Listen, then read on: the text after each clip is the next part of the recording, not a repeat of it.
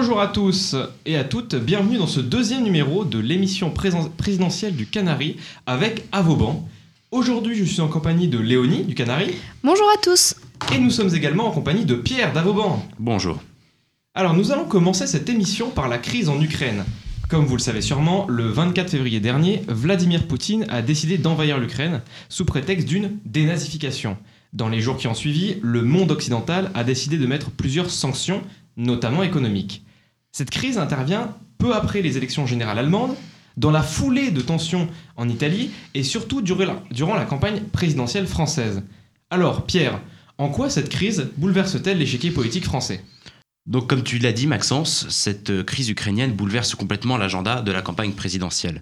Cela a notamment figé le discours de certains candidats à la présidentielle et euh, les sujets sont beaucoup plus concentrés sur ce sujet. Nous avons notamment euh, l'émission sur TF1 avec les principaux candidats à la présidentielle qui a été complètement dédiée à ce thème face à la guerre. Et les meetings de plusieurs candidats à l'image de Jean-Luc Mélenchon et d'Éric Zemmour sont euh, principalement liés à la paix, face à ce thème, notamment Éric Zemmour à Toulon ou Jean-Luc Mélenchon à Lyon.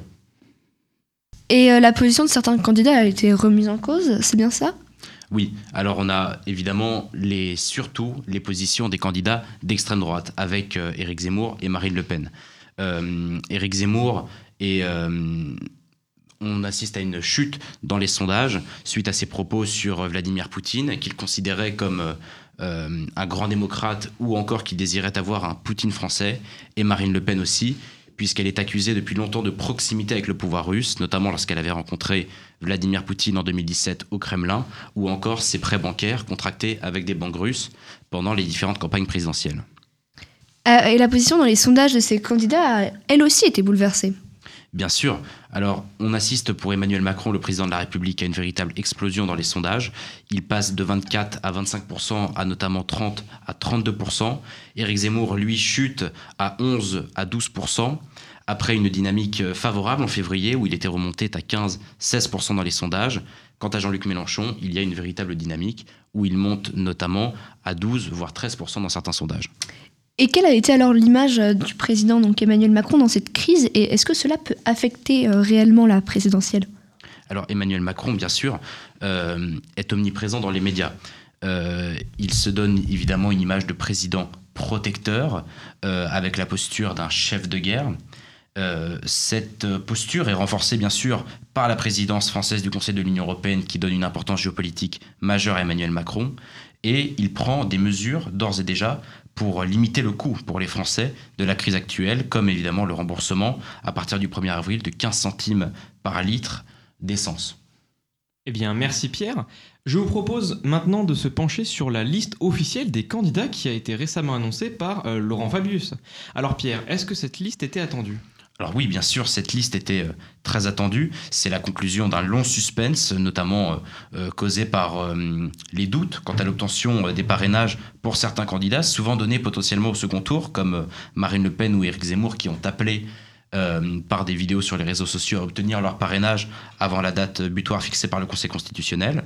Et le 7 mars dernier, dans une allocution très solennelle, Laurent Fabius a déclaré les 12 candidats à la présidentielle Marine Le Pen, Emmanuel Macron, Anne Hidalgo, Éric Zemmour, Yannick Jadot, Jean-Luc Mélenchon, Nathalie Arthaud, Nicolas Dupont-Aignan, Philippe Poutou, Fabien Roussel, Jean Lassalle et Valérie Pécresse. Et du côté des sondages, qu'est-ce qui se dit, Maxence? Alors, en ce qui concerne les derniers sondages, ils proposent un rapport de force qui nous est déjà familier, avec un Emmanuel Macron et Marine Le Pen qui sont au second tour. À remarquer bien sûr que le président sortant tourne autour de plus de 30% d'attention de vote, tandis que la candidate frontiste est remontée à près de 18%. En ce qui concerne les positions suivantes, les sondages ne sont pas d'accord. Certains placent le candidat de reconquête en troisième position, tandis que certains placent la candidate des républicains, mais le plus surprenant, c'est l'arrivée récente avec cette dynamique de Jean-Luc Mélenchon en troisième place dans certains sondages. Macron est donc toujours en première position. Quelles ont été les grandes lignes de son premier rendez-vous politique en tant que candidat déclaré, Pierre? Alors tu l'as dit, Léonie, Emmanuel Macron a réalisé son premier déplacement en tant que candidat le lundi 7 mars à Poissy, une ville d'Île-de-France où il a été reçu par Carl Olive, un maire anciennement les Républicains, ancien sarkozyste, euh, qui est désormais un de ses soutiens. Il a été reçu dans une réunion publique euh, aux aires de grand débat national, comme il l'avait fait en 2019, dans laquelle il répondait aux interrogations de nombreuses Françaises et Français de toutes conditions sociales. Il a notamment euh, donné certaines de ses premières propositions, comme la suppression de la redevance télévisuelle, les 30 minutes de sport par jour entre 6 et 12 ans, la rémunération des professeurs, la réinstauration des maths au tronc commun, ou encore la création d'un dividende salarié. Merci Pierre pour toutes ces informations. Je vous propose maintenant de passer à l'extrême droite. Le week-end dernier, le candidat de Reconquête faisait un nouveau meeting à Toulon. Mais celui-ci était différent, n'est-ce pas Pierre? Alors effectivement, Maxence, tu l'as dit, euh, dans ce meeting à Toulon, devant 8000 personnes, Marion Maréchal, la nièce de Marine Le Pen, a officiellement apporté son soutien à Éric Zemmour. Et est-ce que le ralliement de Marion Maréchal, donc nièce de Marine Le Pen, est vu comme une trahison alors, Pierre? Bien sûr, c'est une trahison familiale, d'autant plus que Jean-Marie Le Pen, euh, le père de Marine Le Pen, a continué, continue encore aujourd'hui, de soutenir sa fille pour l'élection présidentielle. Même Marion Maréchal reste fidèle à une certaine approche libérale, euh, plus libérale que sociale, telle euh, qu'était la méthode de son grand-père dans les années 80, qui se voyait en un Reagan français.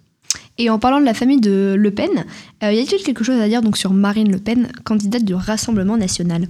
Alors Marine Le Pen est une solide euh, candidate de deuxième tour dans les sondages. Euh, on remarque aussi une potentielle tentation de vote utile à l'extrême droite.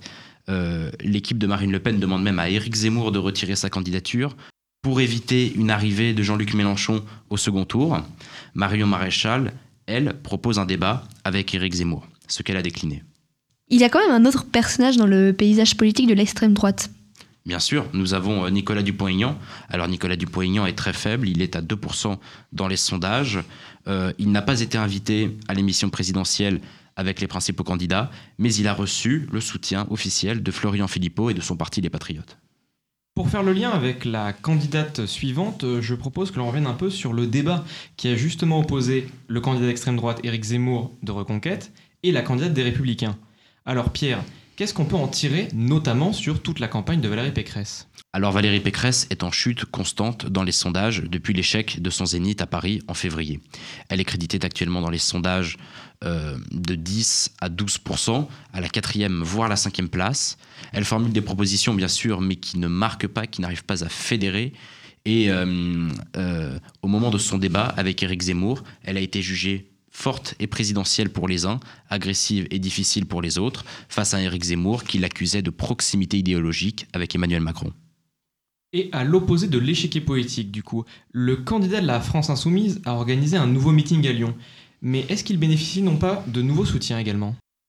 Jean-Luc Mélenchon a reçu le soutien de la primaire populaire alors qu'il était arrivé à la troisième place derrière Yannick Jadot. Il a fait un meeting à Lyon devant 15 000 personnes, un véritable succès dans lequel il plaidait pour le non-alignement de la France face à la situation en Ukraine. Il soutient la sortie de l'OTAN et, à la place, il propose des alliances altermondialistes. Et que dit alors le candidat des jours heureux? Alors le candidat des jours heureux, Fabien Roussel, a profité d'une belle dynamique au mois de février, mais il stagne désormais aux alentours de 4% dans les sondages. Euh, sa dynamique est arrêtée par l'ouverture d'une enquête pour emploi fictif par le parquet national financier après les révélations du journal Mediapart pour emploi fictif. Néanmoins, Fabien Roussel a tenu un premier meeting à Paris la semaine dernière, au Cirque d'hiver, où euh, il était plein et il a notamment dévoilé son programme pour le pouvoir d'achat, en faveur d'un protectionnisme, en faveur de la nationalisation de certains secteurs de l'activité, et notamment un programme qui se dit être un hommage au Conseil national de la résistance. Merci Pierre pour toutes ces informations. Donc nous avons vu le spectre politique à droite, au centre, à la gauche radicale, mais qu'est-ce que l'on peut dire sur les écologistes? Récemment, nous avons eu des bouleversements, notamment avec le départ de Sandrine Rousseau de la campagne de Yannick Jadot. Alors Pierre, comment est vécu ce départ? Alors, le départ de Sandrine Rousseau est vu comme une grosse difficulté pour le parti Europe Écologie Les Verts et pour la campagne de Yannick Jadot. Sandrine Rousseau a été exclue après avoir dit que les stratèges du parti Europe Écologie Les Verts étaient nuls et qu'ils se plantaient sur tout.